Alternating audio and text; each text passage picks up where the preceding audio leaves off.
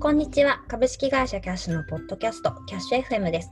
このポッドキャストでは、キャッシュの中で働く人が実際に話すことで、キャッシュの雰囲気や仕事の進め方、コミュニケーションの取り方などを皆さんに感じていただき、キャッシュに興味を持っていただくことを目的としています。ナビゲーターはキャッシュピープルチーム採用のまゆゆです。仕事や家事をしながら聞いていただければと思います。このポッドキャストを聞いて興味を持った方は、キャッシュの、えーと、ピープルチームのツイッターに DM を送っていただくか、あとはですね、キャッシュ FM というハッシュタグをつけて感想やご意見など投稿していただけたら大変励みになります。さて、今回はですね、えーと、サーバーサイドから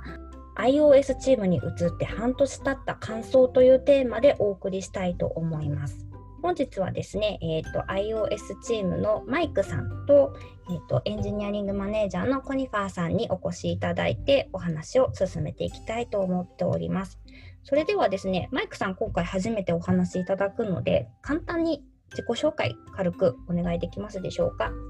はい、えー、モバイルチームでキャッシュの iOS アプリを書いているマイクと言います。えー、自分がキャッシュに入社したのは、えー、1年9ヶ月ぐらい前で、えー、まあ最初はサーバーサイトエンジニアとして入社したんですよね。なんで、あのそこから1年ちょっとの間は、主にキャッシュの API とかバッチ処理とか、そういうサーバー側の処理を書いてました。で、えーと、去年の10月にモバイルチームに移動してきて、まあ、今半年ぐらい iOS アプリを書いているという状況です。今日はよろしくお願いします。はい、よろしくお願いします。改めて後ほどいろいろ深掘りさせていただきたいなと思います。はい、じゃあ今回このテーマで話そうという思いに至ったきっかけについてぜひぜひコニファーさんからお願いできますでしょうか？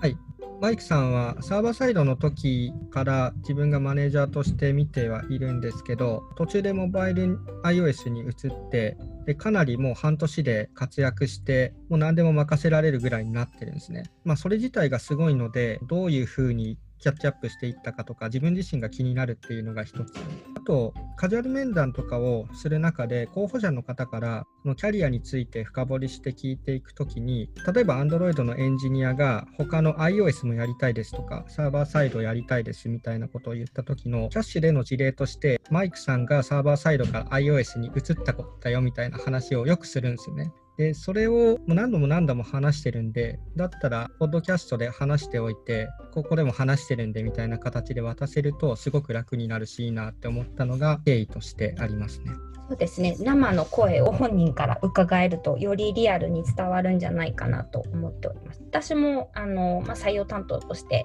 候補者の方とお会いさせていただく機会あるんですけれども結構マイクさんの事例をエンジニア以外の職種の方にもお話ししたりとかするのですごく興味があるので今日はどうぞよろしくお願いいたします。よろしくお願いします。はい、そうですね。裏側で実はマイクさんの話が飛び交っていたっていう すみません 使わせていただいておりました。先ほどあの自己紹介でも軽くご説明いただいたんですけれども改めてですねなんかマイクさんこれまでのキャリアについてあのキャッシュに入るまでとキャッシュに入ってからどんなことをされていたか改めて深く聞けたらなと思うんですけれども。えっと、自分はそうですねキャリアでいうと今新卒3年目なんですけど新卒では、まあ、ウェブ系の会社に入ってインフラエンジニアみたいなことをやってました。えー、まあ、ちょっとあの自分で動くもの、コードを書きたいなと思ってま、入って1年ぐらいで転職活動をして、キャッシュのサーバーサイドをやることになったという感じです。なんで、あのキャッシュに入ってからは、キャッシュのサーバーサイドの新規機能を作るときに必要な API とか、バッチ処理とかを書いてたという感じですね。で、えっと、まあ、そのまま1年ぐらい、1年ちょっとやってて、そこでキャッシュの iOS チームに移動してきたという感じです。3年目なんですか？あはい、3年目です。なんかそれを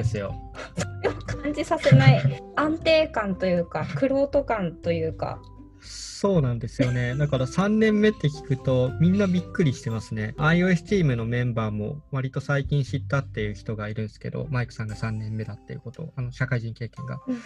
なんかそう感じさせない何かが あるんですよね。なんだろうな、落ち着きなのか。うん、ちょっとその前の話もすごく聞きたいんですけれども、多分それ話しちゃうと時間がなくなってしまうので、それはまたおいおい伺いたいと思います。まあ、そんなこんなで今は iOS エンジニアとしてゴリゴリご活躍いただいてるんですけれどもじゃあなんで iOS チームに入りたいと思ったかとかなんか入った経緯みたいなことぜひぜひ伺いたいと思います。そうですね、えっとまあ、ちょっと移動する前の話なんですが、ま、その時自分はサーバーサイドで半年以上ある一つのプロジェクトをやり続けてて、まあ、ちょっとそれが結構長かったんで、まあ、もうちょっと新しいことをやりたいなと思ってた時期だったんですよね。で、えっと、キャッシュではあの学習でマネージャーとワンオンワンしてて、その時のマネージャーは自分はコニファーさんだったので、まあ、コニファーさんにそういうことをちょっと、まあ、雑談レベルで話してたんですよね。なんか、ちょっと最近飽きてきたとか、あの新しいことやりたいみたいな話をしてました。で、まあ、それと全く、まあ、別の話なんですけど、えっとまあ、その頃ちょっと自分が作りたいアプリがあって、で自分は iPhone ユーザーなので、iOS 開発をちょっと趣味で勉強してまして、でそれもまあ同じようにワンワンで雑談レベルの話をしてたという感じでした。で、まあ、この時点で自分は別に iOS チームに移動するとか、特に自分では考えてなかったんですが、えまあ、おそらくそれを聞いたポニファーさんがあの考えてくれて、まあ、ちょっとチームを移動したらいいんじゃないかみたいなことをおそらく考えてくださったんだと思います。まあ、それをあのある日、ワンオンワンで当時の VP オブエンジニアリングの方から打診されまして、ちょっと全く自分は移動ということを考えてなかったんですけど、まあ、聞いた瞬間、はいまあ、自分が趣味でやってる iOS 開発を仕事でやれるっていうのはすごいいいなと思って迷わず移動しますっていうふうに言ったという経緯です。えー、その場で2つ返事で？あもう完全に2つ返事ですね。そうなんです、ね、めちゃめちゃ面白そうだと思って。はい、はいへでもなんか普段からそういうねなんか自分の思ってることをワンオンワンで伝えられるっていうのはすごくあのいい関係だなと話を聞いてて思いましたね。まあ、コニファーさんがすごい話しやすいっていうのもあるんですけど、ねうん、まあ、結構日々思ったことをワンオンワンで湧いてるっていう感じですね。そうですね。マイクさんとのワンオンワンは普通に楽しいです。まあ、昨日もやったんですけど、さくな姫というゲームが面白かったみたいなの聞いて、マイクさん起因で見るアニメとかゲーム、やるゲームとかっていうのがあったりもして、もともと楽しいんですよね。あと、まあ、そういう飽きたみたいな、最近仕事飽きてるみたいなの言ってくれること自体が結構良くて、あのあんまりそういうなんか自分の感情みたいなのをしっかり言語化できる人って実は少数だったりするんですけど、まあ、マイクさんは飽きてきて、まあ、どの辺に飽きていてどういうところに興味があるかみたいなのを割と明確に伝えてくれていたっていうのがでかくて検討もしやすかったですね、やっぱり。うん、で、実はその裏側の経緯を話すと、サーバーサイドの人数とモバイルの人数が合わなくなってきたっていうのもあるんですよね。モバイルの方がちょっと開発遅れ気味で、しかもその中でも Android の方が当時、僕も含めて3人いて、で、iOS が2人だったんで、ちょっと iOS の進みが遅くなっていたっていうのもあって、でそこにマイクさんが iOS に加わることで、スピードの均一化が図れそうだっていうのも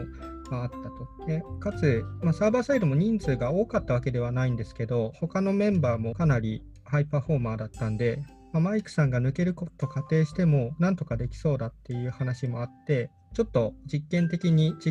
ジョブチェンジするっていうのはありかなっていうのを、まあ、自分も VP エンジニアリングの山崎さんとワンオンワンで相談させてもらって、いろいろ話した結果、そうなったという感じですね。違うジョブっていう意味だとあのインフラとか SRE とかもどうかっていう話はしてて SRE も1人その時ヘッドカウントつけて採用活動してたんで、まあ、マイクさんは SRE でも多分活躍できるだろうみたいな話はあって多分 VPOE と話した時に選択肢2つありましたよね。そうですね。最初2つありましたね。はい。SRE かモバイルかみたいな感じで、うん。で多分 iOS の方が向いてる気はするみたいな話はしてたものの、まあ、最後はちょっと選んでもらおうということで VPOE とワンオンワンして決めていただいて10月か9月か去年の10月9月ぐらいに iOS チームに移ってもらったっていう話ですね。うんそうなんですね。なんかね飽きたって言えるの本当すごいですね。なんか単純にそう、ね、あなんか単純にこう飽きちゃったんだよみたいな感じじゃなくてなんでこう自分が飽きてしまったのかこれからどんなことをやりたいか。までそこまで落とし込めて言語化して言えるっていうのはすごく大事なことなんじゃないかなと思いました。じゃあ実際にですねどうです？半年ぐらいやってみて。うんそうですね。まあ楽しいっていう感想ですね。自分は今まで iOS ってのやったことなかったんで、まあ、新しいことをやるっていうのはそれ自体楽しいですし、まあ、自分がキャッシュユーザーでもあるんで、まあ、自分が開発したモバイルの機能をそのまま使えるっていうのが、まあ、自分がの仕事がすごい自分の生活を良くしている感じもしてすごい充実感がありますね。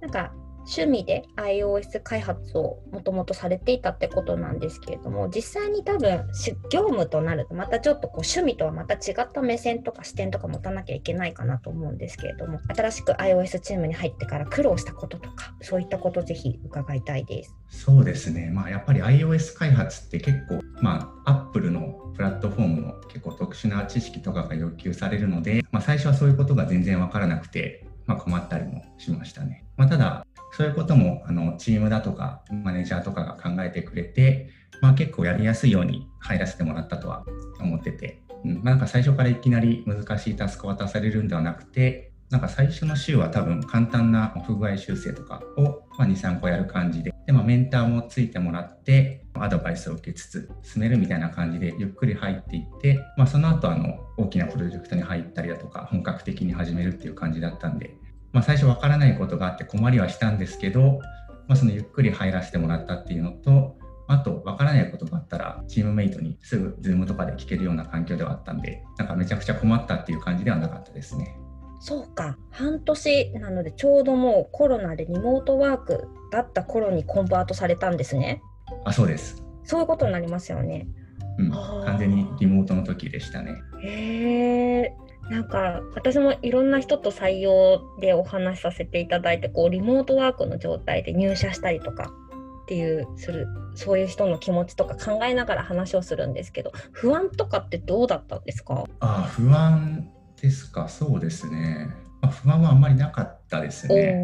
まあ、これは自分だけの事情なんですけど、まあ、その前からあの iOS エンジニアと一緒に働いたりとかはしてて当然。なんでまあ人柄とかも知っていたんで、まあ、すごいあの優秀だし仮に自分が iOS チームに入って何も分からなくて困っていたとしてもなんかそれをその状況のままなんか1週間2週間が過ぎるっていうことはなくて必ず助けてもらえるだろうと思ってたんで特に不安なく、はい、楽しみしかなくて入った感じですね。あそれは非常にいいですね。テックリードの人がなんかさっき言ってたタスクの渡し方を考えるとかその辺の制御とかっていうのが抜群にうまかったんですよね。まあ、玉井さんという方なんですけどこう人を警戒させないオーラがある人なんですよね。まあわかるから笑ってると思うんですけど なんかこう怒多分なんか感情が揺れ動く時があったとしても、まあ、それを表に出さないし人に対してこう不快な思いをさせないっていう多分なんか才能みたいなのがあってかつ iOS の開発経験も長いんで、まあ、どういうところで困るとかっていうのもま把握してるからうまいことタスクを渡してで最初朝会とかやってました？毎日シンクみたいなのって。あそうですね。はい。なんか分からないことがあったらその分からないことを聞く時間みたいなのを取るっていうコミュニケーション上の設計とかも、まあ、うまいこと考えてくれてたんで iOS チームはだから多分大丈夫だろうっていうのであんまり自分も不安はなかったんですよね。ですね今ちょっと玉井さんのお話になりましたがその人を警戒させないオーラがあるところですごくみんなうなずきまくっていましたね。これがまた何か別の形で伝わるような回を計画しようかなと思います。はい、ありがとうございます。周りのなんかメンバーにすごく助けられてキャッチアップされてったっていうのがあるんですけれどもなんかこうご自身からこういう姿勢でキャッチアップしてったみたいなエピソードとかあればぜひそこも聞きたいなと思いますけれども。本を読んだとか、まあ、公式のドキュメント読んだとか、うん、具体的に何をやったかみたいなところここは、ここ知りたいですね。そうですね、えっと、前提としてその場でわからないことがあったら、まあ、即チームメンバーに聞くっていうのは常にやってて当時リモートだったんで、まあ、なんかわからないことあったら Slack でちょっと今 Zoom していいですかっていうふうにチームメンバーにお願いして聞くっていうのをやってました。でまあ、それと別に業務外では、まあ、自分でその個人的にアプリを作ってましてで、まあ、そのアプリの内容とか用途とかっていうのは全然キャッシュと違うんですけど、まあ、アーキテクチャとかあの使ってるライブラリとかを、まあ、キャッシュに揃えたような、まあ、ミニキャッシュみたいなアプリを自分で作ってました。でこれはまあ自分で作りたいアプリだったっていうのもあるんですけど、まあ、こういうのがあるとキャッチアップしやすいのかなっていうのも同時に思ってたっていうのもあってなんかキャッシュで使ってるけどちょっとよく使い方がわからないなみたいなライブラリとかを、まあ、自分のアプリに最初から入れてやってみたりとかすると、まあ、使い方だとかそもそも何でこれを使わなきゃいけないんだっけみたいな話とかが、まあ、分かったりしてそういうところはすごい役立ったなと思ってます。例えばキャッシュでは全体的にあの RX Swift というライブラリを使って、まあ、データの流れとかを作ってるんですけど、まあ、自分は iOS チームに配属された時点で、RX Swift っていう概念自体、ちょっと意味が分かってなくてですね。なんだけど、まあ、なんか翌週あたりからその RX Swift を使ったタスクがま入ってきそうな雰囲気を感じたんで、まあ、その前の土日で自分のアプリに RX Swift を入れて丸ごと書き直してみたりとか、なんかそういうことをしているうちにキャッチアップできたっていう感じですね。まあ、ただあの、はい、一応誤解を招かないように言っておくと、その RX が何もわからないという状況で翌週行っていても、まあ、チームメンバーから丁寧に教えてもらえるような環境ではあるんですけど、まあ、そういうところを自分で実際に使ってみると、キャッチアップが早まったかなというふうに思ってますね。うんまさにキャッシュのバリューの動いて風を知る姿勢でキャッチアップされてたのが伺いました。ありがとうございます。ちなみに今、個人開発だったり副業みたいな話が出たんですけれども、いつやってるんですか、そういうのって。あそうですね、まあ、基本は勤務が、あの平日勤務が終わった後と土日ですね、まあ、そこでちょっとやろうかなって思った時にやってるぐらいの感じですね。週でいうと何時間ぐらいですか？まあ、結構ばらつきがあって、